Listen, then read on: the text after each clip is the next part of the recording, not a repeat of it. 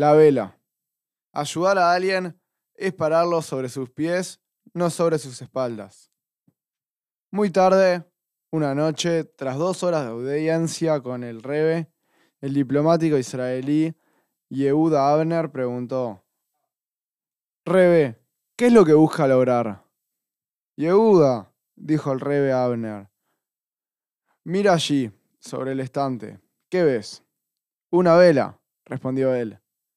No, no es una vela. Es apenas una masa de cera con un hilo descendiendo en el medio. ¿Cuándo se vuelve esta masa de cera una vela?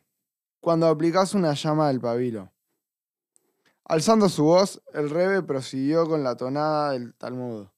La cera es el cuerpo del ser humano y el pabilo es el alma. La llama es el fuego de la Torá. Cuando el alma es encendida con la llama de la Torá, Ahí es cuando la persona se vuelve una vela, logrando la finalidad para la cual fue creada. Eso es lo que intento hacer, ayudar a cada hombre y mujer a lograr la finalidad por la cual fueron creados. Una hora más tarde, con el sol a punto de salir y el encuentro acercándose a su fin, Abner preguntó, Entonces, ¿el rebe encendió mi vela? No, respondió el rebe en voz baja. Yo te di la cerilla.